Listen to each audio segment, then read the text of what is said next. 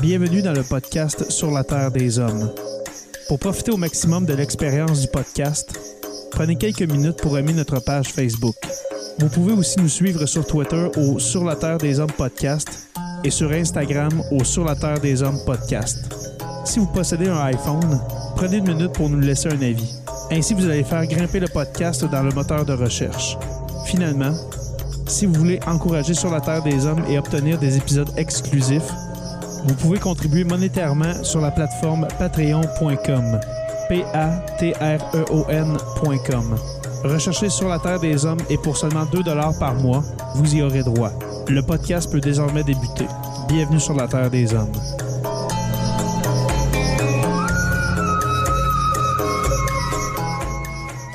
Cet épisode de Sur la Terre des Hommes est présenté par Construction Rivard.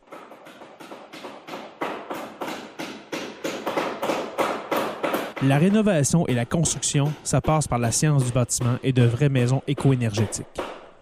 Un des seuls en Abitibi-Témiscamingue qui construit des maisons nouveau climat et prêt net zéro. De la fondation à la finition d'escalier, ils font tout. Construction avec un S, rivard.com ou contactez-les au 819-279-6181.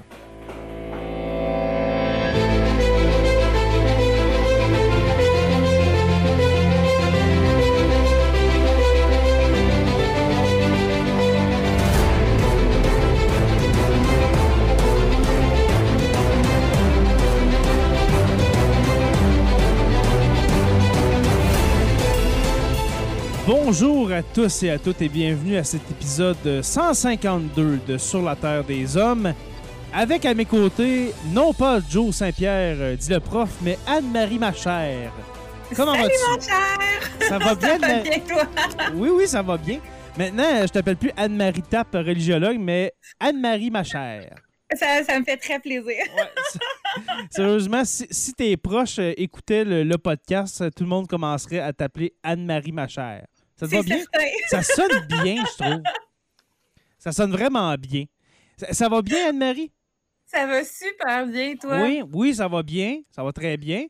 Très occupée de ce temps-ci ou... oui, en fait, je suis assistante de recherche pour 2 profs à l'université, puis je commence ma propre émission radio sur CHOQ.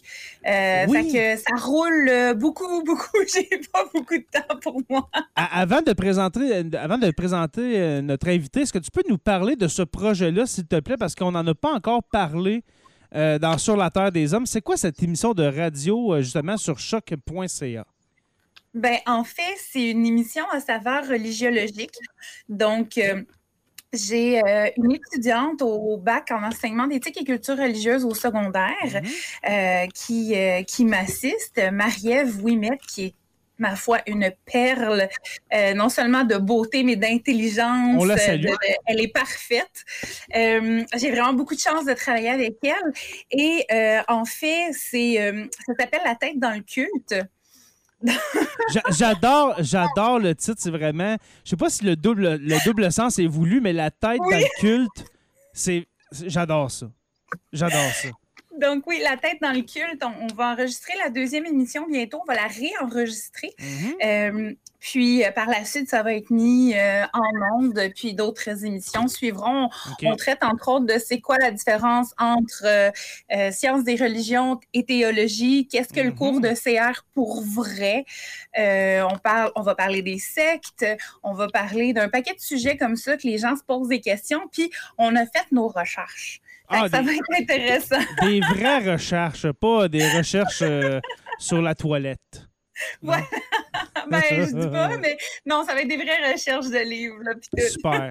Et puis, rassure-moi, ma chère Anne-Marie, est-ce que cette émission de La tête dans le culte sera disponible en podcast?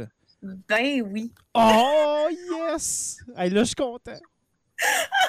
Parce que choc.ca sont surtout connus pour Ars Moriendi de Simon Predge, hein? Et puis, justement, Simon dépose ses épisodes d'Ars Moriendi en podcast sous la bannière choc.ca. Alors, je suis vraiment content. La tête dans le culte avec Anne-Marie, ma chère. Et puis, ta comparse... Marie-Ève. Marie-Ève Ouimet, qui seront disponibles sur choc.ca. Là, je ne veux pas faire de pub pour choc.ca, mais je vais faire de la pub pour la version podcast qui va sortir de cette émission-là. Je le répète pour une 4e fois, La tête dans le culte. Prochainement, dans vos oreilles. Merci, mon cher. Oui, ça va être super. J'ai vraiment hâte. Quand est-ce que ça va être disponible en version balado podcast, cette émission-là? Pour vrai, dès qu'on finit d'enregistrer le 2e épisode, ensuite, on fait la post-prod, puis ensuite, ça va être relâché sur les interwebs. Je suis très heureux. Enfin, Anne-Marie, ma chère, qui est plongée tête première, non pas dans le culte, mais dans le podcast. Alors, super, je suis vraiment content. Vraiment content. Plein de jeux de mots douteux. Ouais, trêve de jeux de mots douteux. Mathieu, comment vas-tu? Ça va bien, vous autres? Oui, ça va très bien. Ça va très bien, mon cher. Écoute, avec justement cette série de jeux douteux, de jeux de mots douteux, on va passer à ce sujet que, honnêtement, qui a été... pas ce sujet, mais je veux dire, le premier épisode de Au cœur des témoins de Jéhovah qui a été un succès. Non pas juste en version balado podcast sur les différentes plateformes, mais aussi sur la chaîne YouTube de Sur la Terre des Hommes. Comment t'as trouvé ta première expérience, Mathieu, la dernière fois? Là, on parle d'il y a, je crois que c'est au printemps là, hein, qu'on a fait le premier épisode.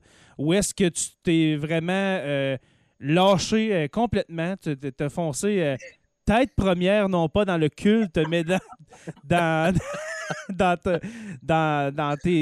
tes sentiments, hein, dans ta manière de penser des témoins de Jéhovah. Comment tu as trouvé ça la première fois?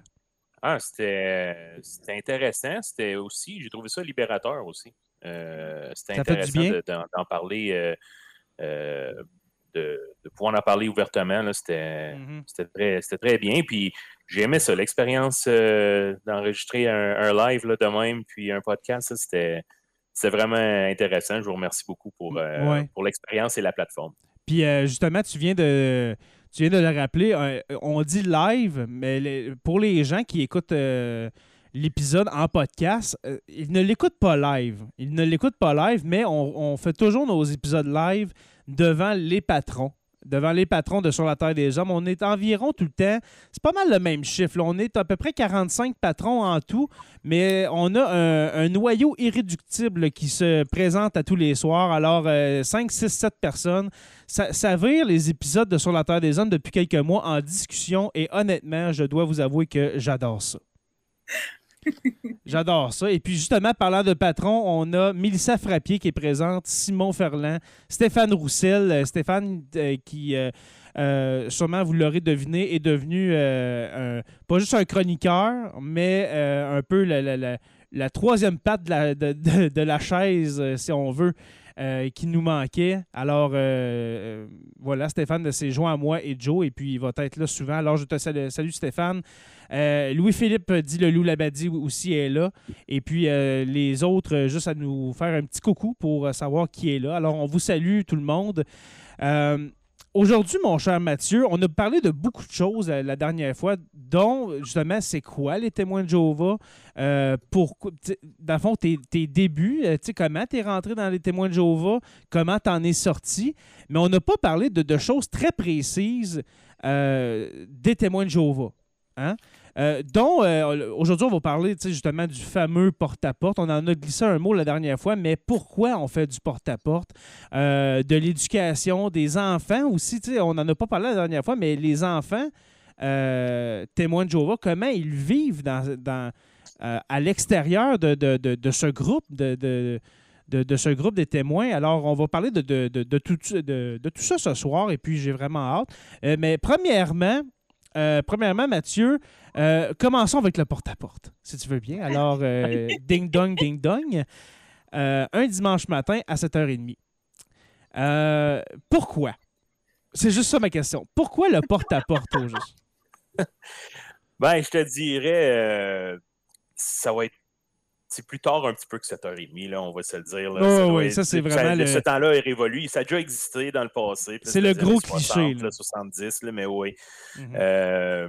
Majoritairement, c'est les samedis matins. Puis, dans le fond, c'est parce que eux autres, ils ont un... le narratif, si on veut, c'est, ouais. c'est... La fin du monde est imminente. OK. OK. Eux autres, ce qui est mis sur le dos des témoins, qui est inculqué aux réunions, c'est que tu as une dette de sang si tu ne vas pas proclamer le message. Qu'est-ce que essayer de faire les fidèles. Qu'est-ce que tu veux dire, une dette de sang? Parce que dans le narratif des témoins, c'est que quand que Armageddon va arriver, ouais. toutes les personnes qui ne sont pas des témoins fidèles vont être exterminées. Okay. Donc, si tu ne fais pas ton devoir de prêcher, ce qui arrive, c'est que tu trouves avoir une dette de sang dans le sens que tu n'as pas participé à l'œuvre et Dieu va t'en tenir rigueur parce que tu n'as pas prêché. Alors, tu vas y passer avec les non-fidèles, c'est ça? Pardon, excusez? Dans le fond, quand tu dis une dette de sang, c'est que tu vas y passer avec les non-fidèles quand l'Armageddon va arriver. Ouais. OK. Ouais. Mais c'est quoi qui arrive? Est-ce qu'il y a des punitions? Est-ce que tu cesses simplement d'exister à la fin des temps? Parce que je sais que tu ne peux jamais être sûr de ton salut jusqu'à temps que tu décèdes, finalement. Comment ça fonctionne, ça, d'avoir une dette de sang, mais tu n'es jamais certain de ton salut? Bien, c'est là que c'est un peu un catch-22, un peu. Là, c'est ça qui est difficile avec les témoins, c'est que tu n'étais jamais sûr d'arriver puis d'avoir le salut, d'être sûr d'être sauvé. Fait que c'est dur parce que tu es toujours remis en doute. Fait que tu te remets toujours en doute parce que tu te demandes toujours est-ce que j'en fais assez? Est-ce que c'est suffisant? Puis l'organisation aime un peu garder ce doute-là plané parce que les gens vont toujours donner leur maximum parce que c'est comme mettre une carotte au bout puis tu essaies toujours de l'atteindre, mais la carotte est toujours plus loin. Fait que ce qui arrive, c'est qu'à la fin, ben, tu donnes en espérant d'être sauvé et en espérant que Dieu juge que tu n'as fait assez puis que toi, en bonne conscience, tu as fait l'effort qu'il fallait pour aller de porte en porte. Mais en même temps, faire quelque chose dans l'espoir d'avoir une récompense, ça devient malhonnête dans un sens puisque tu le fais juste pour la récompense. Fait, ça devient comme une roue, c'est comme un engrenage maudit, là, tu sais. Ah oui, tout à fait, exactement. Ça vient un engrenage qui... Ça joue dans la tête. Ça l'a joué beaucoup dans la mienne parce que tu te sens incroyablement coupable quand tu ne vas pas participer à l'œuvre. Puis la preuve que la majorité des témoins, ça ne leur tente pas d'en faire du porte-en-porte. Là. Il y en a qui prennent plaisir. Mais la majorité, c'est pas le fun. Ils ne trouvent pas ça nécessairement l'événement le plus heureux de la semaine, mais ils le font par obligation ou par culpabilité. Mais c'est quand ils cancellent, parce que des fois, ils cancellent à cause d'événements météorologiques ou autres événements. Ben, mettons, exemple, il y a du verglas, puis c'est trop dangereux. Surtout dans le coin où on est, c'est très rural. Donc, ça arrive souvent que quand il y a du verglas, ben, ça devient dangereux. Donc là, ils vont appeler les différentes personnes, puis ils vont annuler le porte-en-porte ou le rendez-vous qu'on a parlé lors de l'autre épisode, la réunion de la prédication. Ils vont l'annuler. Fait que de cette manière-là, tout le monde peut rester chez eux en toute bonne conscience. Puis là, tout le monde est content. Là. Yes! Hey, ils ont cancellé la réunion. Fait que là, on n'est pas obligé d'aller faire du porte-en-porte. Là. Fait que c'est juste une autre preuve que tout le monde, ça ne leur tente pas d'aller faire ça. C'est ça. Si je comprends bien, Mathieu, là, tu viens de confirmer que la très grande majorité des témoins de Jéhovah n'aiment pas faire du porte-à-porte. Bien, c'est pas quelque chose qui est naturel. C'est sûr que t'en as qu'eux autres, il n'y en a pas de problème. Ils sont à l'aise de jaser avec tout le monde. Ils sont à l'aise d'arriver faire devant la porte ou dans la cour d'un inconnu. Mm-hmm. Mais pour la majorité ou pour beaucoup d'entre eux, devrais-je plutôt dire, c'est une source d'anxiété. Ça l'était pour moi. Là. Moi, en dernier, là, je vomissais ma vie là, avant d'aller souvent là, dans le porte-en-porte. Mon épouse, elle avait des migraines. C'était une source d'anxiété incroyable là, pour nous autres. Là. Parce que tu ne sais pas sur qui tu vas tomber. Il y en a qui voient arriver les témoins de Jéhovah de loin. Mettons, je ne sais pas, moi, Justement, on est samedi matin, il est 10h le matin. Je prends mon café dans la fenêtre, devant ma fenêtre, et puis là, je vois justement deux témoins de Jéhovah qui passent de porte en porte et puis qui s'en viennent chez moi. Si je suis malhonnête, je vais leur faire une joke. Non, mais c'est vrai, il y en a là, que ça va jusque-là. Là. Moi, j'ai entendu des histoires genre que il y en a qui ont accueilli des témoins de Jéhovah complètement tout nus. Là. Genre, ils ouvrent la porte, ils sont tout nus. Ouais, qu'est-ce qu'il y a? Ben, ouais. Là, ça crée un malaise incroyable. Toi, est-ce que tu as des histoires comme ça que tu as entendu parler ou que tu as vécu? Ma mère, elle n'a pas la langue dans sa poche, ma mère. OK. Puis, il y a eu une expérience à m'emmener où il y a un monsieur qui est apparu dans la porte, je vais dire en caleçon, là, pour caleçon. Dire qu'il était tout nu. Là. Okay. Mais ma mère, elle ne se laisse pas impressionner par ce genre d'affaires-là. Il faisait frette, c'était l'hiver. Fait qu'elle a parlé très lentement. Puis, elle a parlé tout son... Puis là, elle a fait un petit commentaire. Il fait froid, hein, monsieur? Ouais, ça paraît. Puis, elle a continué. Fait qu'elle a joué le jeu. Ça dépend quelle sorte. Il y a du monde qui sont facilement intimidables.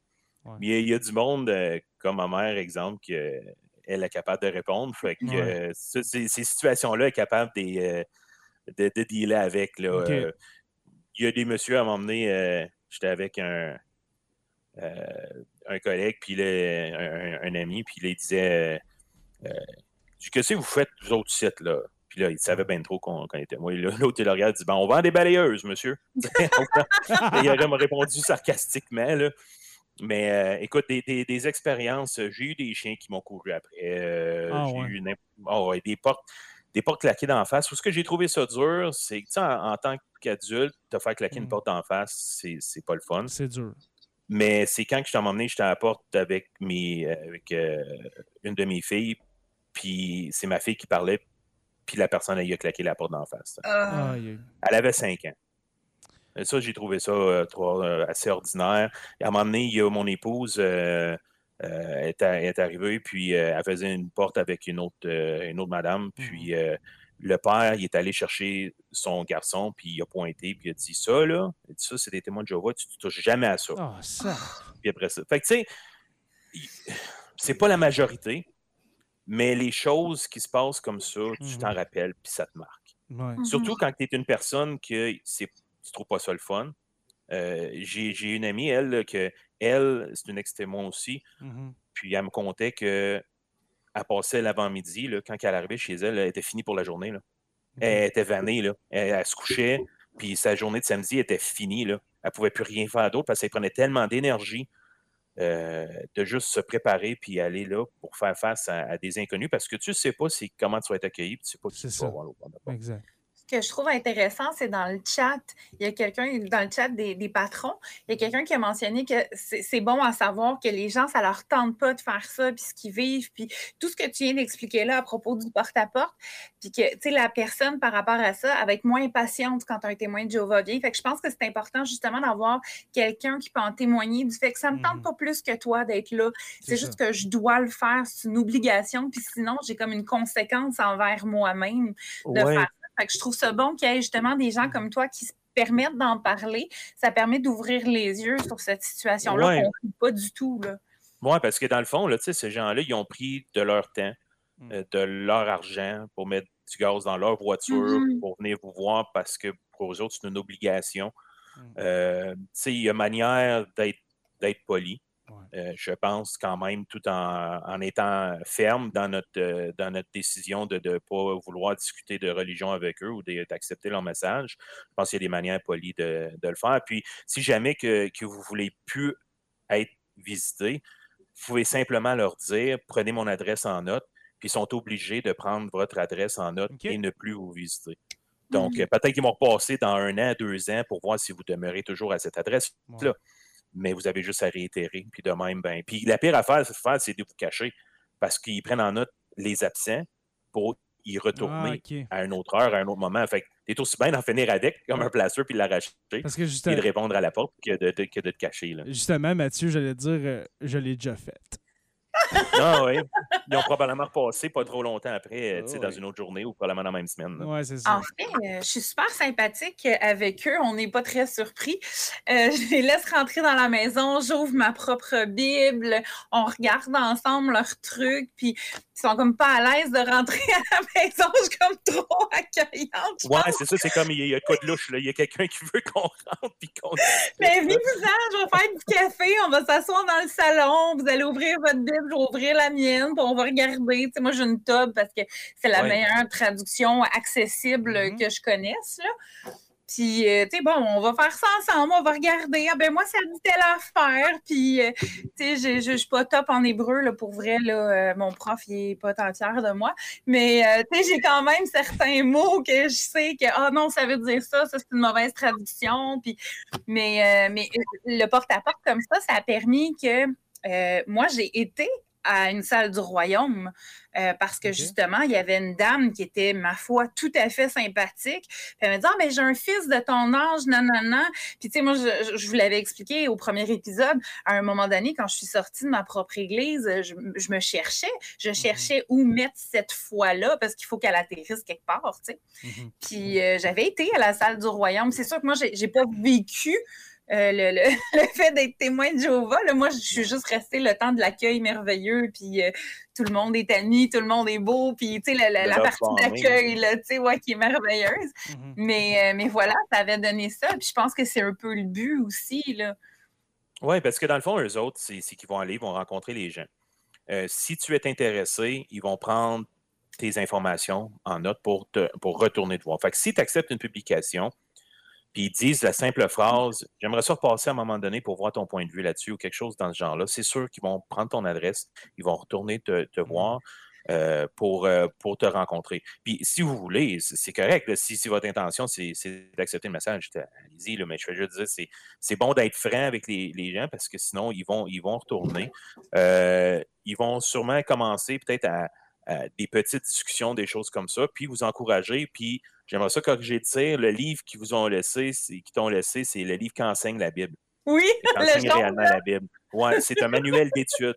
Fait que les témoins, à peu près à tous les 15 ans, là, si tu regardes les dernières années, à tous les 15 ans, ils sortent un nouveau livre pour étudier la Bible avec les gens dans le territoire. Fait que c'est un peu un manuel pour que les gens puissent voir ou interpréter la Bible à leur façon, à la façon des témoins, pour suivre le narratif. Mais le but ultime, quoi qu'ils vous disent, c'est que vous deveniez témoin de Jéhovah.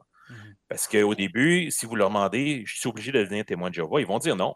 Puis c'est vrai, tu n'es pas obligé. Mais si tu leur poses la question vraiment précise comme étant « Si on étudie la Bible ensemble et que je cesse de faire des progrès de votre point de vue, est-ce que vous allez continuer de venir étudier avec moi? » Puis la réponse, il va falloir qu'ils disent non. Parce qu'aux réunions, surtout dans les dernières années, on avait des cours comment flusher une étude. Donc, une étude qui ne progresse pas. Fait que c'est comme perdre pas de temps avec cette personne-là. Cette personne-là est stagnante, elle ne progresse pas. Bien, il y a des manières de mettre fin à une étude qui ne progresse pas. Fait que c'est vraiment le but. Mais ça, c'était nouveau. C'était pas quelque chose qui était parlé. Parce qu'avant ça, tu avais des gens, ce qu'ils appelaient des routes de périodiques. Des routes de périodiques, c'était des gens que tout ce que c'était pour des... J'avais parlé que c'était des statistiques, beaucoup les statistiques. Fait que remplir du temps, rajouter le nombre de périodiques que tu laissais dans le mois, le nombre de personnes que tu retournais visiter pour gonfler un peu ton petit papier que tu remplissais à la fin du mois. Ben, tu avais ce qu'ils appelaient des routes de périodiques. C'était du monde sympathisant qui acceptait les périodiques, mais qui ne voulait pas discuter, puis qui lisait. Fait que toi, tu retournais les voir à chaque fois que tu avais des nouveaux périodiques pour leur laisser. Tu jasais avec un petit peu, puis là, tu comptais ton temps, puis là, après ça, tu leur laissais. Fait que tu pouvais marquer ça sur ton petit papier. Puis là, ben, c'était le fun. Tu sais, des journées qui pleuvaient, ben là, tu allais faire tes routes de périodiques. Fait que là, tu allais voir ça. Moi, puis, prends mes périodiques, puis là, tu remplissais ton matin, puis tu sais, fait que... Mais ça, à la fin, c'est comme ça, c'est comme si l'organisation, ils mettaient un peu le coup près là-dedans. Fait que, il y en a qui ont dû comme trouver ça plus dur, là. Moi, j'ai une question, Mathieu. Ben, j'en ai plusieurs, OK, sur le porte-à-porte. Mais premièrement, ma première question, c'est le taux de réussite, à peu près. En pourcentage, mettons, je sais pas moi, sur une centaine de maisons que tu visites, c'est quoi le taux de le taux de réussite de ces gens-là que tu vas voir atterrir à la salle du royaume un jour ou l'autre? Mettons, si on visite 100 portes, le résultat va être fractionnaire, comme vraiment beaucoup, 0,0000. Okay. Parce que tu sais, là-dedans, il y a plein de gens qui répondront pas ou qui ne seront pas intéressés ou qui vont accepter une fois et qui vont dire non. Ceux qui vraiment qui arriveraient, qui accepteraient, qui prendraient le message, qui étudient la Bible, qui viennent à la réunion, qui se font baptiser, qui deviennent témoins de Jéhovah, ouf, c'est pas beaucoup. Je te dirais la majorité de ce qu'eux autres en voient comme accroissement, puis c'est ça qui est un peu que je trouve plate parce qu'ils jouent beaucoup avec les chiffres dans leur rapport mondial, c'est que c'est beaucoup des enfants. Tu sais, si tu regardes les chiffres, comment ils voyagent au fil du temps, c'est beaucoup, dans les nouveaux proclamateurs, c'est souvent les enfants qui ne sont pas baptisés, qui deviennent proclamateurs, donc sont casés dans la catégorie nouveaux proclamateurs. Un proclamateur, c'est quelqu'un qui devient un fidèle témoin de Jéhovah, mais n'est pas encore baptisé. Okay. Puis après ça, va devenir un proclamateur baptisé une fois qu'il se fait baptiser. Fait que c'est juste des chiffres qui voyagent. Tu sais, dans le temps, oui, il y en a des nouveaux, puis ce qui est plate un peu pour l'organisation, c'est que l'accroissement qu'ils voient, c'est beaucoup dans les pays en voie de développement, des pays plus pauvres. Okay. Dans les pays industrialisés ou plus riches, comme en Amérique du Nord, l'accroissement n'est vraiment pas là. Sauf que le problème, c'est que c'est là qu'il y a l'argent. Surtout, ouais, c'est ça. C'est dans les pays pauvres, ils n'ont pas d'argent. Fait que là, ils font continuellement, puis c'était drôle parce que quand des années 70 ou 80, ou même 90 à la limite, l'organisation se gonflait pour dire qu'ils ne faisaient pas de quête, puis qu'ils, c'était des dons volontaires, puis tout ça. Mais c'est plus le cas maintenant. Là, de plus que jamais, ils font beaucoup de rappels pour les contributions, puis pour donner de l'argent, puis tout ça. Fait que on regarde l'Amérique du Nord, là, mais admettons aux États-Unis, est-ce qu'il y a beaucoup de témoins de Jéhovah aux États-Unis? Oui, je te dirais. C'est un pays quand même très, très évangéliste, là, majorité évangéliste avec une minorité peut-être catholique, avec quelques communautés ethniques qui s'y rendent, mais est-ce que c'est populaire aux États-Unis? Aux États-Unis, je ne peux pas te dire exactement, mais ils sont dans les millions. Ils sont peut-être 1 ou 2 millions peut-être là, aux États-Unis. Ah, ouais. Au Canada, ils sont à peu près 120 000, je dirais. 120, 130 000. 120 000, OK. C'est pas beaucoup, là. Au Québec, là, c'est à peu près une vingtaine, 25 000 à peu près. 25 000 au Québec, OK. Oui. Parce que... Fait que ça fait quand même du monde, mais c'est ça, c'est... c'est pas là qu'il y a que le plus d'accroissement. Ça, c'est devenu un gros boost des années 70-80, là, puis là, ça a comme stagné. Là. Parce que moi, je me dis, la manière, tu sais, mettons, le porte-en-porte, justement, le porte-à-porte, ça fait très année 1973 de faire ça, du porte-à-porte. Est-ce qu'il existe, je sais pas, moi, une chaîne YouTube pour attirer des nouveaux fidèles. Parce que, il me semble, justement, le porte-à-porte, t'as pas fini, là, puis tu sais pas sur qui tu vas tomber, tandis que, admettons, moi, j'ai un certain intérêt, je me cherche dans ma foi, je tape sur YouTube Témoin de Jéhovah, je tombe sur la chaîne officielle. Il me semble que ça ferait 2021 de faire ça. T'es pas d'accord? Il n'y a pas de chaîne officielle YouTube Témoin de Jéhovah. Si tu tapes Témoin de Jéhovah sur YouTube, là, tu vas voir les activistes puis tous ceux qui font des vidéos puis qui décortiquent leurs vidéos puis le double sens que souvent que ça l'apporte. Mais ils ont un site web. Okay. Ça ne me tente pas de le dire parce que j'aime pas leur faire de la publicité, mais oui, ils ont un site web officiel. Puis sur ce site web, ils ont toutes leurs vidéos qui font... C'est drôle parce que c'est comme si... ça l'a apparu 2010 à peu près, j'aimerais dire à peu près là, que ça l'a apparu. Puis c'est comme si c'était une nouvelle bébelle. Là. Puis là, l'organisation, c'est comme ils trippent. Là, ils font des films, ils font des bandes dessinées, ils font... Avec Caleb. Ah oui, Caleb et Sophia. Il s'appelle Caleb pour vrai? Ouais, okay, parce que mon gars s'appelle Caleb, c'est pour ça que j'ai réagi comme ça. Mais oui, tu sais, puis il y a quelques... Ça reste que... Il y a certaines bonnes leçons, là, mais il y a beaucoup de... il y a beaucoup de propagande à l'arrière, puis des intentions là, des genres de messages que, à un moment donné, là, tu doses égal avec tes enfants. Il faut que tu fasses attention. Là, puis c'est pas le genre de message qu'on était 100% d'accord. Là. Il y en avait qui c'était cute puis que c'était bien. Ils montraient le respect aux parents ou le respect envers des personnes âgées. Puis ça, ça, c'était correct. Il n'y a pas de trouble, mais il y en a d'autres que quand ça l'impliquait... Là, c'est épouvantable. Ben, le petit gars qui revient de l'école avec le magicien. Ben oui, ben oui. Oh, mais Caleb, est-ce que tu crois que Jéhovah serait fier de toi quand tu... My God, tu veux le drame! Ouais, tu sais, c'est comme... Oh oui, puis là, parce que tu vois les yeux de la mère quand elle dit est-ce que tu crois qu'il aime ça? Jéhovah ou Satan? Satan! Un magicien. Les yeux, ils froncent, puis tout. Là, Jean Gandalf le Blanc. Un peu plus qu'une musique dramatique. Là, ouais. C'est ça qui est difficile avec les témoins, c'est que les petites choses de la vie quotidienne prennent des proportions inimaginables dans la vie de quelqu'un. Des situations qui se règlent, là, pif paf, là, tu n'en parles plus. Là. Oui. Eh bien, c'est jamais de même chez les témoins. T'sais, quand ton enfant fait une erreur, là, petite expérience personnelle, là, je m'en rappelle, j'étais ado, puis il y avait un monsieur de la mine qui m'avait amené, qui avait donné à mon père une disquette avec des jeux dessus. C'est ça, dans le temps de... Tu t'en rappelles Photoshop, les premiers logiciels de dessin là, en pixels. Oui, il y avait... Il y avait des dessins préfaits de porno là-dessus. Oh. Moi, j'ai trouvé ça sur le disque, là, tu sais. Les fameuses disquettes des années 90. Il y a un mec-chum qui m'a stoulé à mon père. Un mec-chum témoin m'a stoulé à mon père.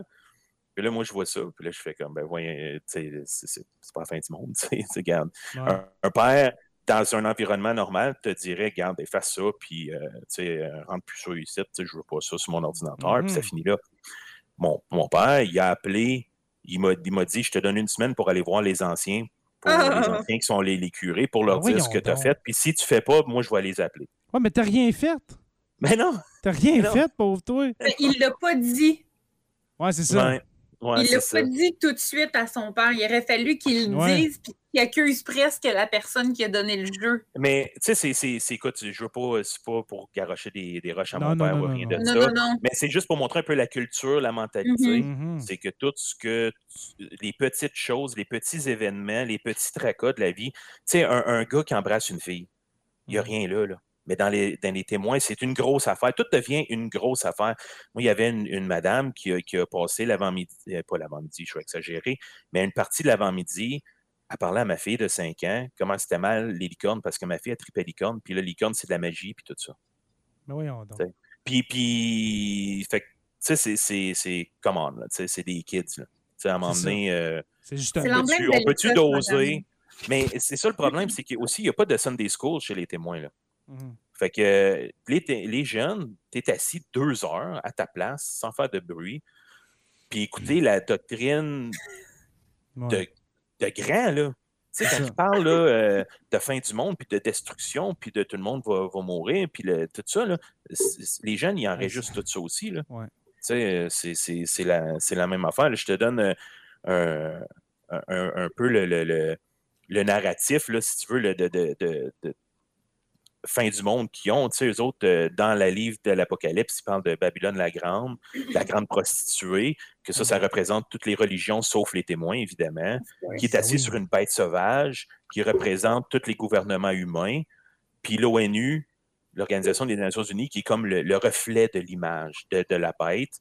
Puis, tu sais, dans le fond, là, je vous lis là, un extrait, je l'ai sorti exprès pour ça. Là. Ouais, vas-y. C'est dans leur texte du jour, justement, leur petit commentaire de la journée, pour un peu vous montrer le narratif de fin du monde. Puis comment que c'est toujours le monde contre les témoins. Puis c'est marqué, à un moment donné, les gens dont les religions auront été détruites en voudront peut-être aux témoins de Jéhovah, qui, eux, continueront de pratiquer leur religion. On ne peut qu'imaginer l'agitation qu'ils créeront, y compris sur les réseaux sociaux. Les nations et leurs chefs, Satan, auront de la haine pour nous parce que notre religion aura été la seule à survivre. Ils n'auront pas atteint leur objectif, éliminer toutes les religions de la terre. Nous deviendrons donc le centre de leur attention. C'est alors que les nations joueront le rôle de Gog de Magog, ça c'est un terme dans la Bible. Elles s'uniront pour lancer de toutes parts une attaque violente contre les serviteurs de Jéhovah. Penser à tout cela peut être troublant parce que nous ne savons pas comment les choses se passeront précisément. Mais ce qui est sûr, c'est que nous ne devons pas avoir peur de la grande tribulation. Jéhovah nous donnera les instructions qui nous protégeront. C'est un message comme ça, au rassemblement, tu as des vidéos qui ont faites avec des policiers qui rentrent en trombe, qui défoncent une porte, ou ce qu'il y a un groupe de témoins qui sont comme cachés. Mm-hmm. Fait que tu sais, tu as tout ce narratif-là, puis après ça, tu les envoies dans le porte-en-porte avec une idée de dette de sang en arrière que, tu sais... Mais c'est vraiment d'implanter la peur dans l'esprit des gens, de l'État, de l'autorité, que seule l'autorité de Jéhovah compte et non l'autorité de l'État, l'autorité des forces policières. Tu comprends? C'est malsain. T'sais, c'est sûr qu'il y a des pays, puis ils aiment ça, se victimiser, mais ils parlent beaucoup de Russie. Ou de places comme ça qui emprisonnent des témoins. Puis je trouve ça déplorable. Je dis, il n'y a pas personne qui devrait être... Oui, mais la Russie n'aurait pas vraiment un exemple. Là, il emprisonne des homosexuels, etc. C'est ça, il emprisonne pas juste les témoins. C'est ça.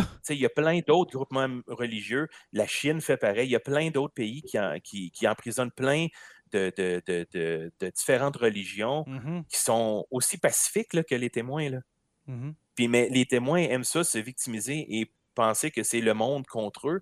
Fait que, tu sais, ils parlent de ça. Hey, on a des frères qui sont en prison, puis c'est triste, là. Moi, je suis pas d'accord avec ça du tout, que quelqu'un se fait emprisonner pour des raisons de sa foi, là. Mais de là à avoir que penser que c'est une attaque personnelle quand que c'est fait at large à plein d'autres religions aussi dans les mêmes pays, tu vois que c'est pas le problème, c'est pas le nous contre eux, là. On a un excellent commentaire de Louis-Philippe Labadie qui, je crois, aussi a été dans les témoins de Jéhovah. Si je me rappelle bien, je pense que c'est lui, Louis-Philippe, qui dit « Imaginez un ado dans cet univers constamment surveillé de sa musique, ses lectures, ce qu'il regarde à la télé et même dans la sexualité. » Justement, je le disais tantôt, c'est la sexualité est complètement taboue chez les témoins, qui rendent presque pas beau à la limite du mal si tu n'es pas marié. En parlant justement de la sexualité. Ouais. Justement, non, c'est sûr, c'est une question, tu sais, moi je travaille avec des ados, OK? Des ados, là, justement, qui sont amis, tu sais, il y en a des, tu sais, les ados témoins de Jéhovah qui ont des amis à l'école qui ne sont pas témoins et puis qui vont sur Internet avec eux, qui se font parler tu sais, de la vie autre, tu sais, à l'extérieur des murs du royaume, si je peux dire. Il me semble qu'il doit y avoir de plus en plus de révoltes chez ces ados-là, parce que justement, avec l'omniprésence d'Internet, c'est pas comme en 1965, là, où est-ce qu'on est encarcané là-dedans puis qu'on est complètement renfermé sur notre manière de vivre. Tu sais, les adolescents qui ont accès à Internet, qu'est-ce qui se passe? Est-ce que c'est beaucoup de la cachette. Oui, il y a de la cachette. Okay. Oui, parce que, tu sais, quand tu es inculqué, surtout ceux qui ont grandi là-dedans, tu sais, même, moi, j'ai connu l'Internet beaucoup plus tard, là, mais, tu sais, j'étais adulte, là, mais, je veux dire, mettons quelqu'un qui passe sa jeunesse, le contrôle est encore là, même s'il a accès à l'Internet, s'il fait quelque chose, il va se sentir coupable, il n'ira pas.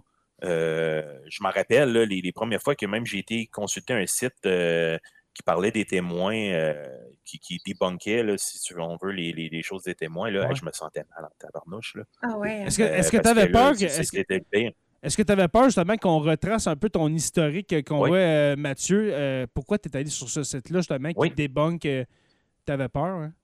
Non, oui, c'était une phobie, là. Fait que, tu sais, quelqu'un sur les réseaux sociaux, premièrement, les parents sont encouragés à surveiller les réseaux sociaux de leurs enfants pour faire sûr les amis d'école, puis tout ça, qui acceptent, qui gèrent les amis. Moi, quand j'étais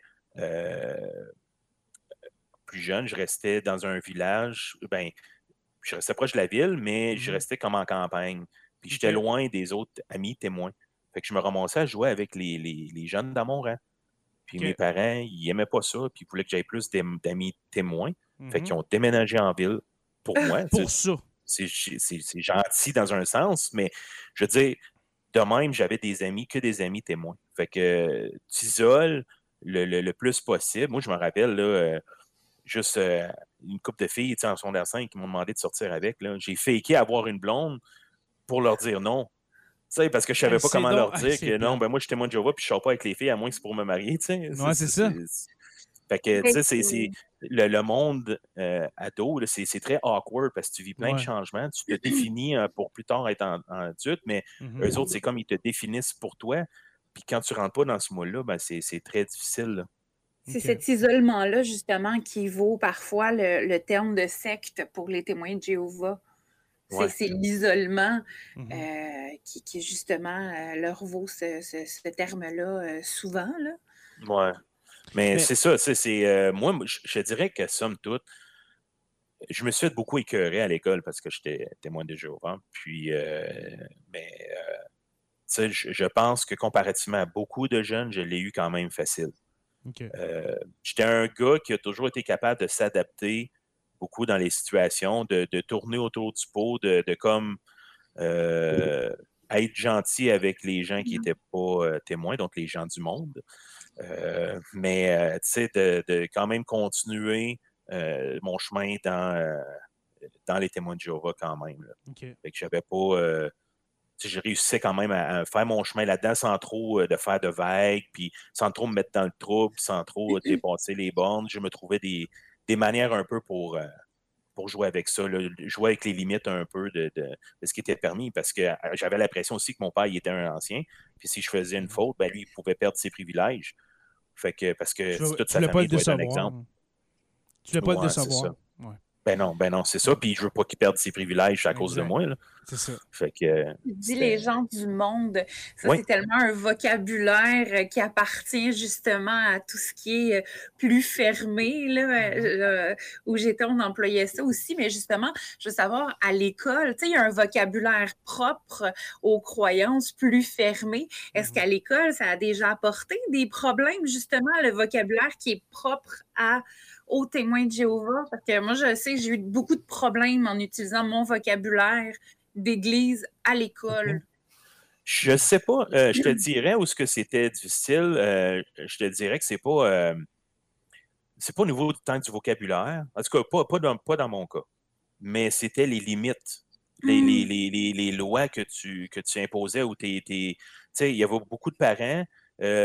Moi, mes parents, ils étaient plus libertins dans ce domaine-là, mais pour les cours de sexualité, il y a beaucoup de parents, je ne veux pas dire la majorité parce que je n'ai pas de statistiques à l'appui, mais beaucoup de jeunes que je connais personnellement, leurs parents les ont sortis quand ils avaient au secondaire les cours d'éducation sexuelle. Ils ne voulaient pas qu'ils assistent à ces cours-là. Donc, tandis que moi, mes parents me laissaient y aller. Là. Eux autres, ils étaient ouverts avec ça. Là. On avait quand même une famille. Oui, on avait une famille quand même assez ouverte là, sur ces discussions-là. Ouvert sur l'éducation publique, si je comprends bien. Oui.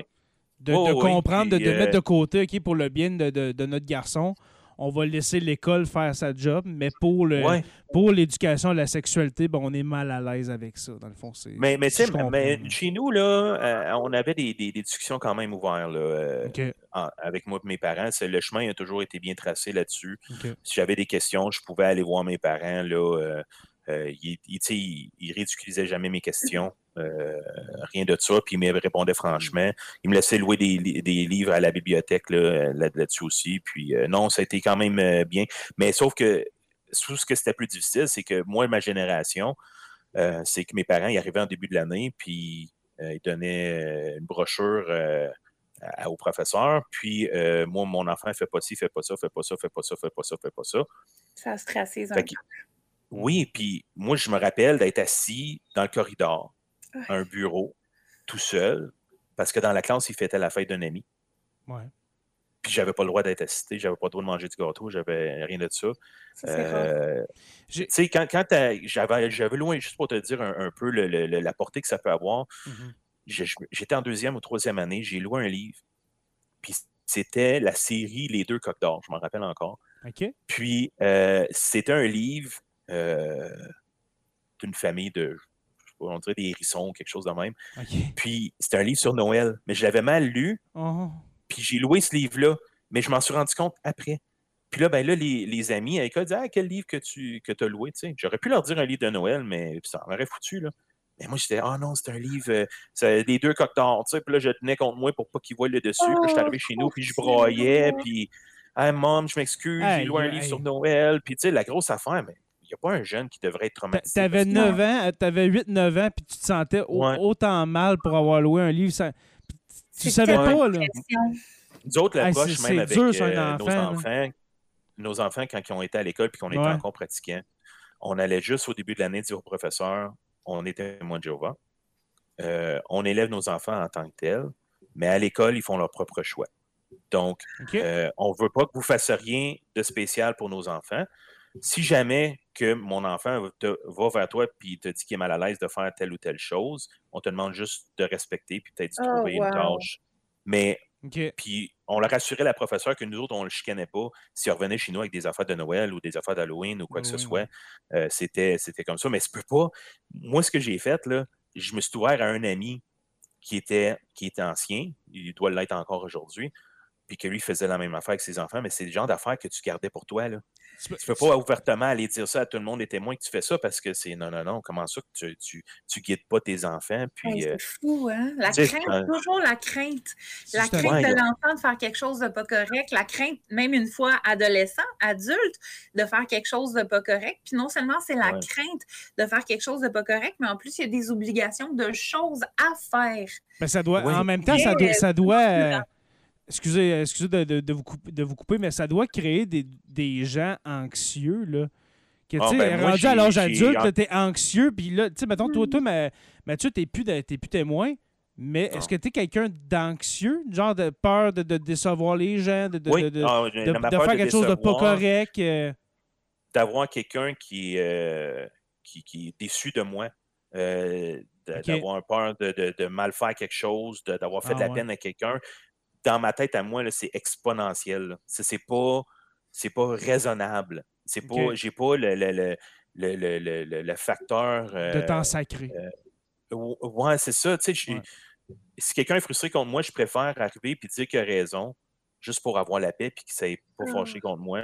Fait que c'est des affaires, il faut que je travaille dessus. Ouais. Mais c'est pas quelque chose comme la majorité des personnes. Moi, s'il y a quelqu'un qui est frustré pour moi, ça va me ronger. Incroyable. Là, j'ai déjà eu un petit quelque chose avec un collègue de travail. Là. Hey, j'ai quasiment fondu en larmes. Là, parce, mais c'est déraisonnable. Je veux dire, c'était pas grand-chose. Mais pour moi, là, c'était comme... C'est fou, là. Ouais. Puis...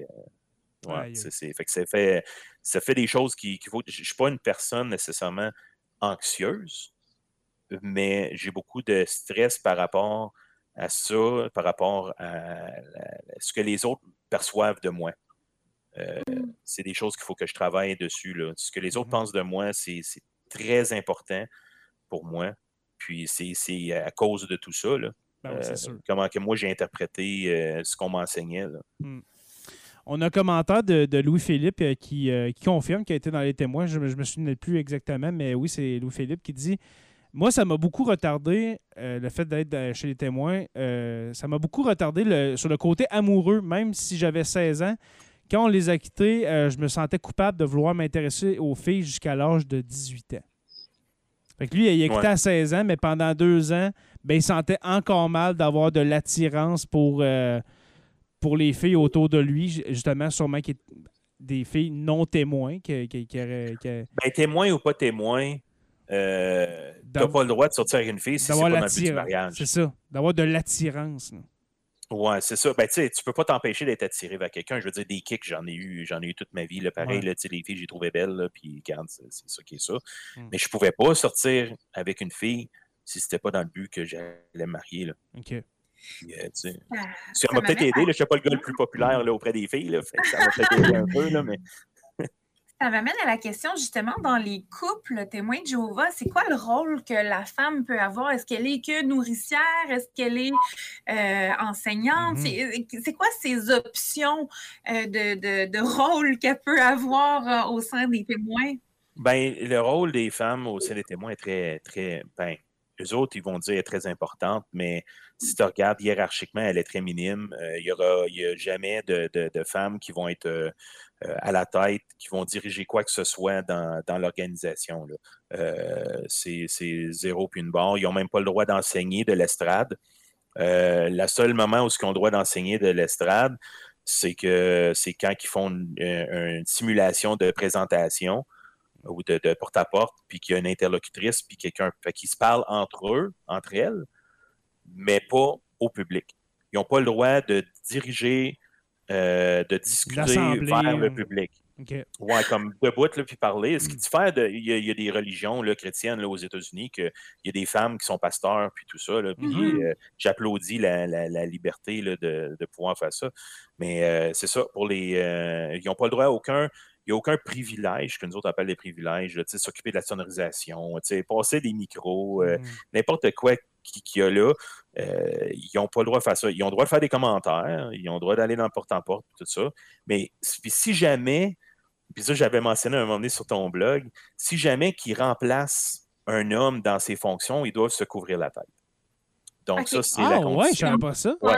Comme Paul demande de le faire. Oui, exactement. Donc, si jamais que la femme, pour X raison, doit se couvrir, doit remplacer un homme, doit faire les fonctions qui sont nécessairement remplies par un homme, elle doit se couvrir la tête. Donc, exemple, si, je ne sais pas moi, tu arrives à une réunion de prédication pour organiser le groupe, puis il n'y a pas de frères là, c'est juste des sœurs ce matin-là, bien, il y a une sœur qui doit se mettre un chapeau pour pouvoir présider le groupe, puis faire une prière. La femme, elle n'a pas le droit de faire une prière à voix haute en présence de son mari. C'est des choses... des choses comme ça. Là. C'est sûr que c'est... Je m'en rappelle. Puis dans la hiérarchie, aussitôt que tu tombes baptisé, le garçon devient... dans une certaine manière supérieure à la femme. Parce que moi, ma mère... après que j'ai été baptisé, quand elle étudiait la Bible avec moi, j'avais 12 ans, elle devait se mettre un chapeau pour se couvrir la tête parce que j'étais baptisé. Moi, j'étais confus. Là, je me rappelle de me demander à ma mère pourquoi faut-tu mettre un chapeau. Tout seul avec toi, là? Oui. À la maison, là. Elle étudiait avec moi, mais moi, je suis baptisé. Elle devait se mettre un chapeau se couvrir la tête. Il y a un terme scientifique qu'on emploie pour ça, nous, les féministes. C'est... arc.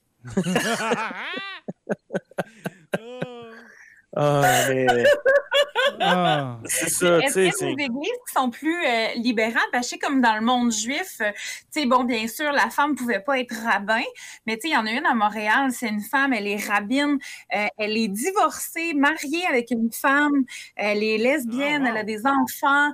Est-ce qu'il y en a de ça? Non. Des lesbiennes? Non. Oui, non, mais pas aussi. Ça, c'est vraiment un extrême. Mais est-ce qu'il y en a qui sont plus libérales dans le sens où une femme pourrait se permettre un poste où c'est vraiment pas dans la doctrine? Non, du tout. Là. Puis si jamais qu'il serait dans une ville où ce qu'il n'y en aurait pas, parce que c'est des missionnaires ou quelque chose, il faudrait qu'elle porte un chapeau, là, puis c'est pas... S'il y a une femme là, qui est en avant, là, c'est parce que c'est le dernier recours. Là. Puis c'est parce que s'il y a des personnes qui sont baptisées, des hommes, ben c'est parce qu'ils sont trop jeunes, ils sont pas capables de faire la job, fait que c'est sûr que c'est en dernier recours. Là. Je réitère. Mais c'est un peu ça, tu sais, c'est... ça fait partie. Ouais, c'est ça, c'est un peu le narratif, là, tu sais, c'est... j'avais pris quelques notes, là, dans le fond, où ce qu'ils mentionnent dans leur... même dans leur livre, là, tu sais, les activités... parce que Paul mentionne que la prière et la prophétie doivent être juste par les femmes. Fait qu'à cause de ça, ben, les autres extrapolent prophétie à toute forme d'enseignement. Fait que, tu sais, les parents... Puis là, c'est drôle parce que dans leur livre, dans leur article, ils vont dire comme les femmes n'ont pas le droit de faire ci, faire ça. Mais puis là, en revanche, il y a de nombreuses facettes de culte pour lesquelles une sœur n'est pas obligée de se couvrir la tête. Par exemple, elle n'est pas tenue de le faire lorsqu'elle répond au cours des réunions chrétiennes, lorsqu'elle participera au ministère de porte en porte avec son mari ou un autre homme baptisé, ou qu'elle étudie ou prie avec ses enfants non baptisés, mais elle n'a pas besoin de le porter quand elle fait l'épicerie. Non, j'exagère, là, mais tu sais, c'est comme tellement des tâches qui sont comme disponibles pour tout le monde. Quelqu'un qui n'est pas témoin de Jéhovah, qui rentre dans une salle du royaume, a le droit de lever sa main et faire un commentaire. Fait que Hey, tu m'en apprends une à soir, Mathieu, là, l'affaire de, justement de se couvrir la tête. Moi, j'en reviens pas. Ben, c'est drôle là, parce que j'ai perdu une de mes contacts là, Facebook, le témoin qui avait resté. Je pense que j'en avais fait part un peu là. Suite à, j'avais fait un copier-coller du manuel des témoins, puis je l'avais posté, puis j'avais rien dit de plus là. Mais la personne, elle a interprété ça comme un affront envers la religion, puis elle m'a flushé. Ben, wow. C'est drôle parce que pourtant, c'était juste un extrait de leur propre livre. Ouais. Mais parce que c'était pas partagé dans un contexte gratifiant pour l'organisation, elle m'a flushé. Mais c'est biblique pour une femme de se couvrir la tête. Là. Dans le sens, c'est pas propre qu'aux témoins de Jéhovah. Je connais plein d'églises protestantes où la femme, quand elle rentre, doit se couvrir la tête. Mm-hmm. Elle ne peut pas... c'est elle qui enseigne à l'école du dimanche, sauf s'il y a un garçon baptisée dans la classe. Là, elle ne peut pas enseigner parce qu'il y a un garçon baptisé, donc il est supérieur à elle. Tu sais, il y a des trucs comme ça qui ça sont... Fait... Ouais. Ça fait... Les autres, ils disent c'est à cause des anges. Là. Ils disent la femme doit avoir un signe d'autorité sur la tête à cause des anges parce qu'en se couvrant la tête, une femme montre qu'elle reconnaît l'autorité que Jéhovah a conférée aux éléments masculins dans la congrégation. Ouais. Elle exprime ainsi son amour et sa fidélité envers Jéhovah Dieu. Et les anges sont particulièrement attentifs aux manifestations de respect envers l'autorité divine dans l'organisation de Jéhovah, que ce soit au ciel ou sur la terre. Mais moi, j'ai participé avec d'autres personnes qui étaient d'une autre faction religieuse. Puis, on discutait de la Bible ensemble, puis on jasait, puis il n'y avait pas de... Ils portaient pas de chapeau, là. Puis on a fait des prières ensemble. Puis, tu sais, il n'y avait pas... la femme, elle faisait sa prière avec tout le monde, puis on l'écoutait, puis elle n'avait pas de chapeau, là. Tu sais, tout le monde était sur le même pied d'égalité, là. Tu sais, c'était beau. Donc, ça fait tellement moins 55 avant Jésus-Christ, justement, de se couvrir la tête chez les femmes, là. Ah, ouais. Une dernière... Excuse-moi, continue ton point. J'allais juste dire le dernier point avant de terminer l'épisode. Ah, OK. Non, ben c'était plus en rapport un peu avec un peu ce qui est enseigné aux femmes, un peu la mentalité. Tu sais, ce que tu vois dans leur revue, la femme, tu sais, est souvent comme en arrière-plan. Tu vas voir une famille, tu vas voir le père avec les enfants ou une réunion familiale, puis tu vas voir la femme... La mère en arrière avec ses filles en train de préparer à souper, en train de faire la vaisselle, en train de... Dans un état de servitude. Oui, beaucoup. Exact. Beaucoup. Ou, ben donc, s'ils sont dans un contexte familial, c'est souvent, tu vas voir que c'est l'homme qui est en train de parler, puis la femme est assise là avec les enfants, puis il écoute, puis il regarde le père, puis c'est souvent comme ça, tu sais, ces portraits. C'est toutes des petites affaires que tu ne vois pas quand tu es dedans, mais quand tu te mets à analyser...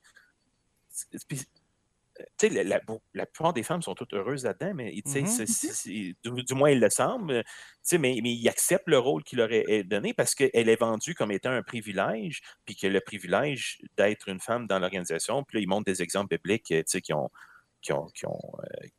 qui participaient à l'œuvre du ministère, puis qui peuvent être pionnier ou pionnière, c'est quelqu'un qui va faire... maintenant, ça réduit, là, mais dans le temps, c'était 60 ou 90 heures par mois de porte-en-porte. Mais maintenant, c'est plus 30 et 70. Là. Okay. C'est ça. Fait que t'en as même des missionnaires, c'est 120, 140 heures là, de porte-en-porte par mois là, qui vont faire.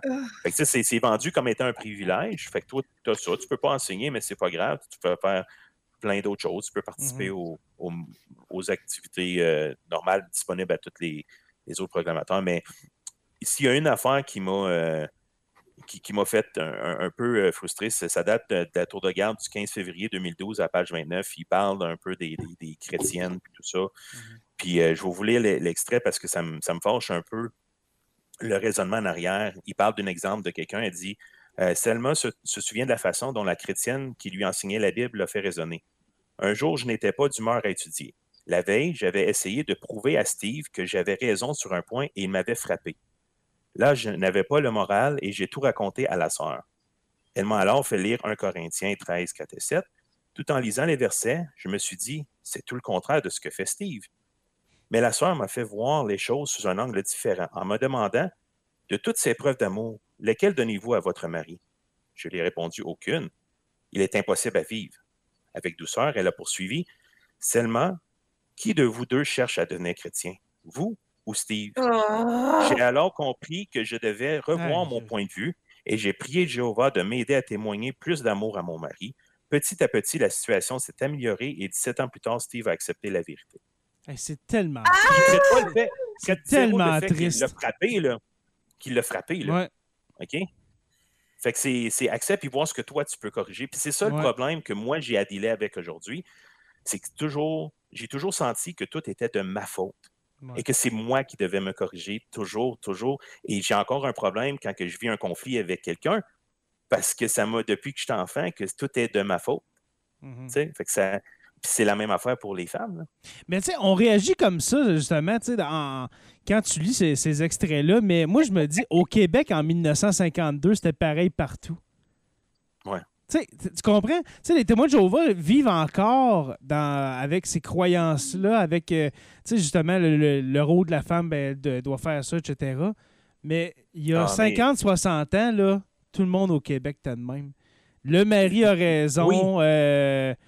Sois belle et tais-toi. C'est tellement... je comprends pas qu'encore aujourd'hui, justement, dans la société occidentale. Fait que tu t'en rends pas compte que c'est encore comme ça.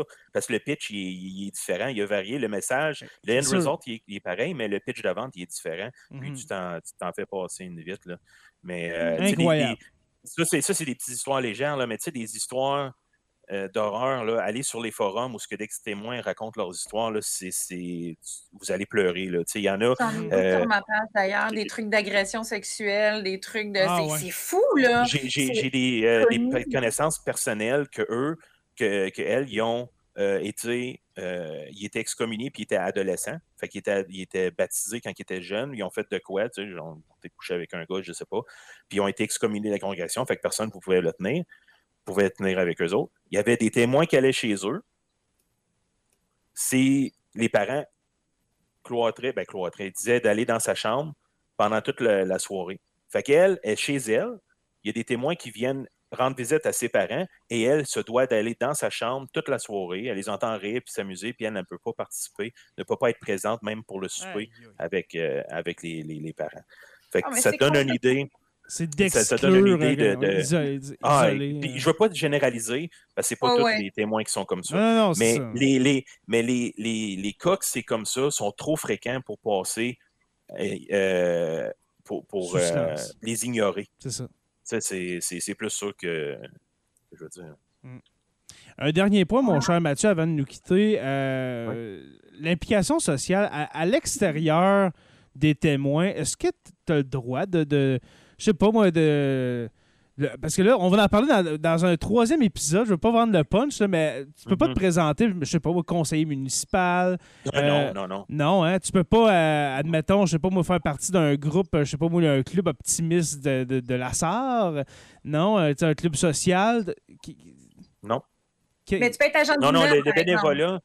Du bénévolat, oui. Mettons du bénévolat pour d'autres causes. Je sais pas moi, la Société canadienne du cancer. Mettons, est-ce que tu pourrais faire ça? Non? Je sais. Il y a comme une zone grise qui fait en sorte que tu es tellement parano que tu t'impliques pas dans zéro. Ouais. Je vais le dire de même. Il y a des choses que c'est définitivement un non. De un, parce que ça peut prendre de ton temps et tu peux manquer les réunions. De deux, est-ce que c'est vraiment discutable? Est-ce qu'il y a peut-être une connotation, une affiliation quelconque avec un organisme que tu ne serais pas d'accord? Fait que, il y a tellement de questions à se poser que finalement, tu dis « Ah, puis de la chenoute, moi, je ne ferai pas rien parce que j'ai peur de faire trébucher quelqu'un. » Fait que, tu sais, je fais zéro implication. Fait que c'est très, très, très rare. Moi, j'avais à m'emmener, juste pour te donner une idée, j'ai fait du bénévolat pour le Festival d'humour à Val-d'Or, puis j'étais habillé. Okay.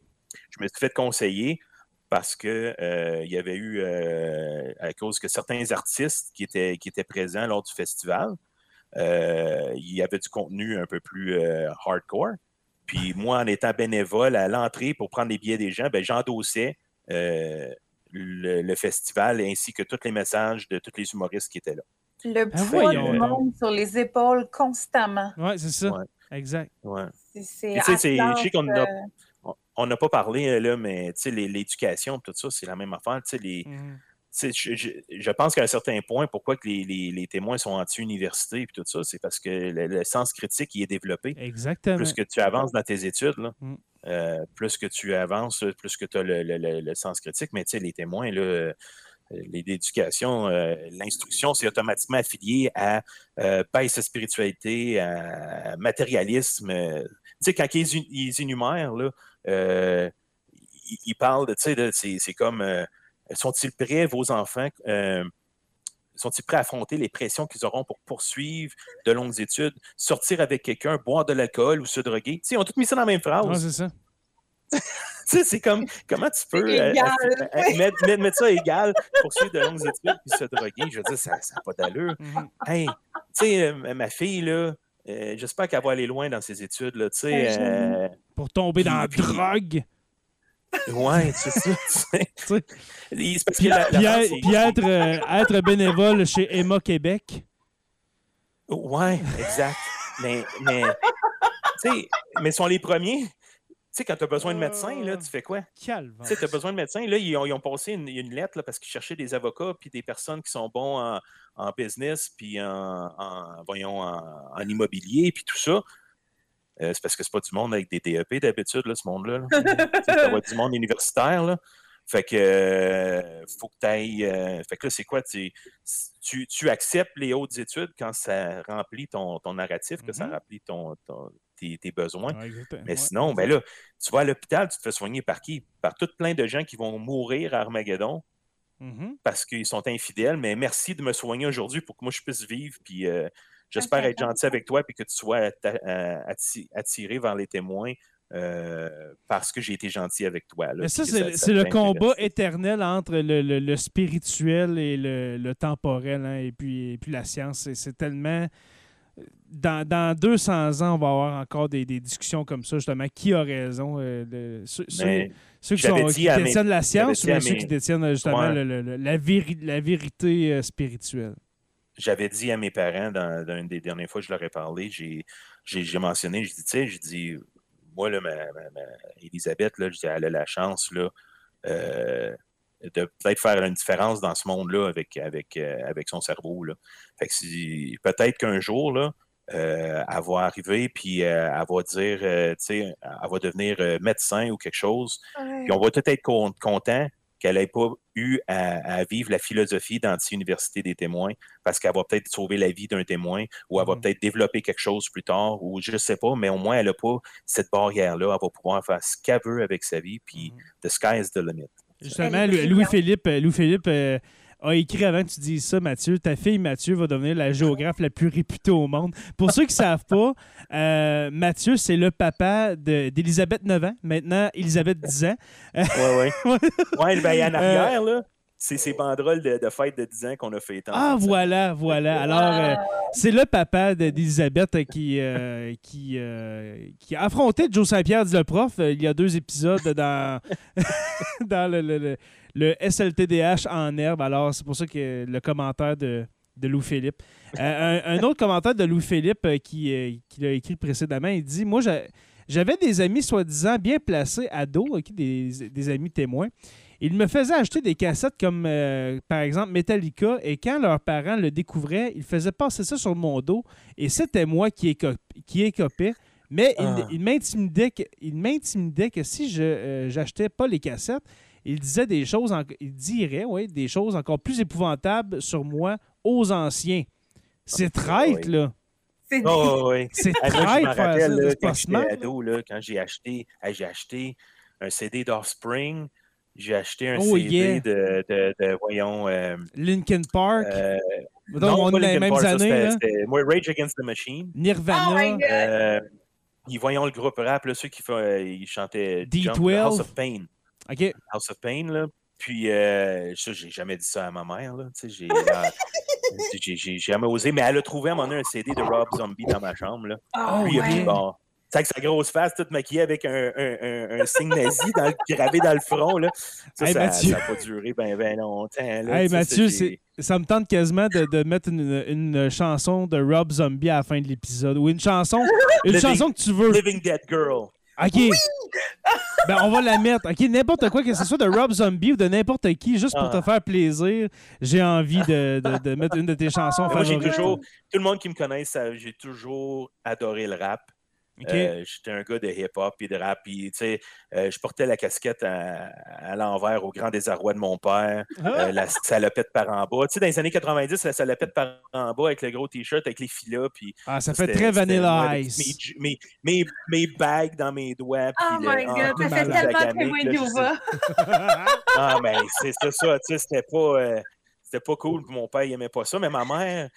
Elle me laissait beaucoup plus faire, je te dirais, elle me laissait beaucoup plus de latitude dans ces domaines-là. Mais oui, tu sais, la musique, même mon père, il laissait ça à ma mère de gérer parce que lui, il reconnaissait qu'il avait une conscience beaucoup trop critique envers la musique. Fait qu'il laissait ma mère là, gérer ma musique. Puis ma mère, elle aimait le rap, puis tout ça, pareil comme moi. Fait que j'avais eu quand même beaucoup de liberté, mais tu sais, Rob Zombie, c'était too much. Là. Est-ce qu'elle comprenait l'anglais, ta mère, pour aimer le rap ou... Ben oui, ma mère elle est anglophone, elle vient de Nouvelle-Écosse. OK, parfait. Ouais. OK, d'accord. Oh, oui, puis mon père aussi est anglophone. Là. Fait que, j'ai un nom français, mais c'est purement très anglophone. De parure, là, parce que je suis anglophone. Mathieu, merci beaucoup de ce deuxième épisode sur les témoins de Jéhovah. Je te sens moins stressé, hein? Je sais pas pour toi, Anne-Marie, ma chère, mais... Oui, mon cher! Oui, hein? Je sens Mathieu moins stressé. C'était vraiment super. Merci beaucoup. C'était vraiment gentil de ta part. Merci de la confiance que tu nous donnes aussi, de nous expliquer tout ça, puis le temps que tu prends de répondre à nos questions, même des fois sont moins évidentes. Pour vrai, merci vraiment beaucoup de prendre le temps de le faire. Écoute, je vous remercie beaucoup pour la plateforme, puis je vous remercie parce que je trouve ça libérateur aussi d'en parler. Puis, tu sais, je veux juste que les gens comprennent que ces gens-là, ils savent pas nécessairement tout ce qu'ils réalisent pas tout ce qu'ils font. Sont dans ce chemin-là. Mm-hmm. Parce que moi, quand j'étais dedans, j'étais du même avis qu'eux, puis j'aurais répondu la même chose qu'ils vont vous répondre si vous les confrontez avec des points ou n'importe quel point. On n'étalera pas les doctrines bibliques parce que là, c'est un autre ballgame, là, puis ça, c'est plus pour un public plus très, très, très ciblé. Mm-hmm. Mais je veux dire, c'est ça. Soyez polis avec eux autres quand même. Ouais. Même à la porte-à-porte, là, tu sais, puis au pays, il y a des manières polies de leur dire de ne plus revenir que de les chasser à coups de chiens enragés ou de choses comme ça. En tout cas, au niveau des patrons, je pense que tu as fait beaucoup de bien. Si on lit les commentaires sur le côté, là, pour vrai, beaucoup de merci. Oui, merci les patrons. Pour le partage. Pour vrai, les gens ont vraiment beaucoup apprécié. Hey, dans mon groupe, on est rendu à 56 maintenant. 56, c'est moins dans mon groupe. Oui. Fait que c'est vraiment plaisant. Il y a des retrouvailles qui se font. Puis là, quand on veut peut-être planifier un petit genre de petite session de retrouvailles là, en présentiel, comme on dit, avec le nouveau terme, quand la situation va s'améliorer. Mais c'est vraiment plaisant de retrouver des visages là, de personnes que ça fait longtemps qu'on n'a pas vu. Puis pouvoir parler librement avec les termes sans s'expliquer. Tout le monde va comprendre. Fait que ça fait du bien. Super. Alors, encore une fois, merci beaucoup, Mathieu, pour cet épisode. On peut vous annoncer maintenant qu'il y aura un troisième et dernier opus à cette série Au cœur des témoins de Jéhovah. Toujours avec Mathieu, Mathieu qu'on connaît de plus en plus. Mathieu qui est patron, c'est pour ça qu'on a de l'air vraiment friendly avec lui, parce qu'on le connaît depuis quelques mois avec Sur la Terre des Hommes. Il est patron du podcast. Alors, merci beaucoup, Mathieu, pour cet épisode. Merci Anne-Marie, ma chère. Ça fait plaisir, mes chers. Wow, merci beaucoup. Et puis j'espère que tu vas revenir très bientôt pour, cet épisode, cette troisième partie, mais pour d'autres sujets peut-être. Avec plaisir. Voilà. Alors, merci. Merci au patron. Merci à vous deux. Merci aux abonnés de suivre Sur la Terre des Hommes. Je vous rappelle qu'on est disponible sur Apple Podcasts, Spotify et puis Google Podcasts. Et puis, bien sûr, YouTube au Sur la Terre des Hommes podcast. Merci à tous nos patrons, les curieux, les stagiaires, les historiens, érudits, orateurs, Construction avec un S, Rivard de Rouyn-Noranda. Et puis, on a un nouveau patron depuis hier. Il s'agit de Luca Gouger. Alors, bienvenue, Luca, dans les patrons de Sur la Terre des Hommes. Et puis, si vous voulez discuter comme ça dans ces lives, parce qu'en ce moment, on est live avec nos patrons, tous les épisodes maintenant à 98,2% sont enregistrés devant les patrons. Alors, si vous voulez vivre cette belle communauté, hein, ces beaux échanges, eh bien, devenez patron de Sur la Terre des Hommes au patreon.com/SLTDH. Et puis, vous allez voir, c'est pas sectaire, là, OK? On a bien ben du plaisir. Je confirme. Voilà. C'est aussi possible de nous encourager en achetant du fromage du producteur québécois de fromage au village. Alors, pour nous encourager, vous pouvez visiter leur site fromageauvillage.ca en un seul mot, bien sûr, /boutique, et puis utiliser le code promo Histoire, et puis ça va vous donner 10% de rabais sur vos achats de fromage qui, je le rappelle, n'arrive pas réchauffé, OK? Puis caillé, non, ça arrive réfrigéré avec des petits coolers. Et puis, c'est vraiment... moi, je n'ai jamais commandé parce que la fromagerie est à 8 minutes d'auto de chez moi parce que je suis au Témiscamingue. Alors, voilà, vous pouvez acheter du fromage tant que vous voulez, puis vous ne serez pas déçus. Je vous invite à rejoindre la page Facebook Sur la Terre des Hommes, la communauté, pour venir discuter avec nous. Sur la Terre des Hommes est une présentation des éditions Derniers mots. N'oubliez pas qu'à tous les jours, bien sûr, nous écrivons l'histoire. Et puis, on se revoit très bientôt pour une autre page histoire de Sur la Terre des Hommes.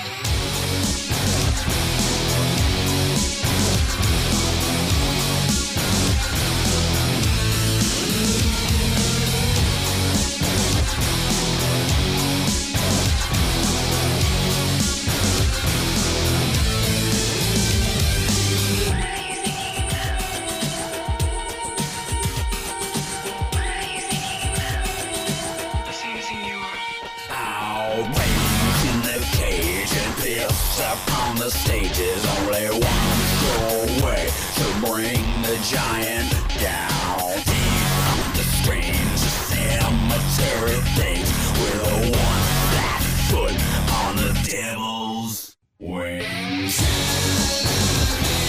Singing to me, dance on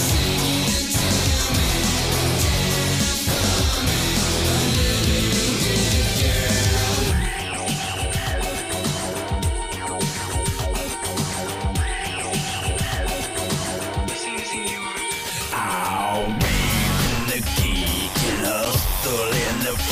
Like a hunchback, juice on a sentimental news. Operation Filth, they love the wealth of an SS4 making scary sounds.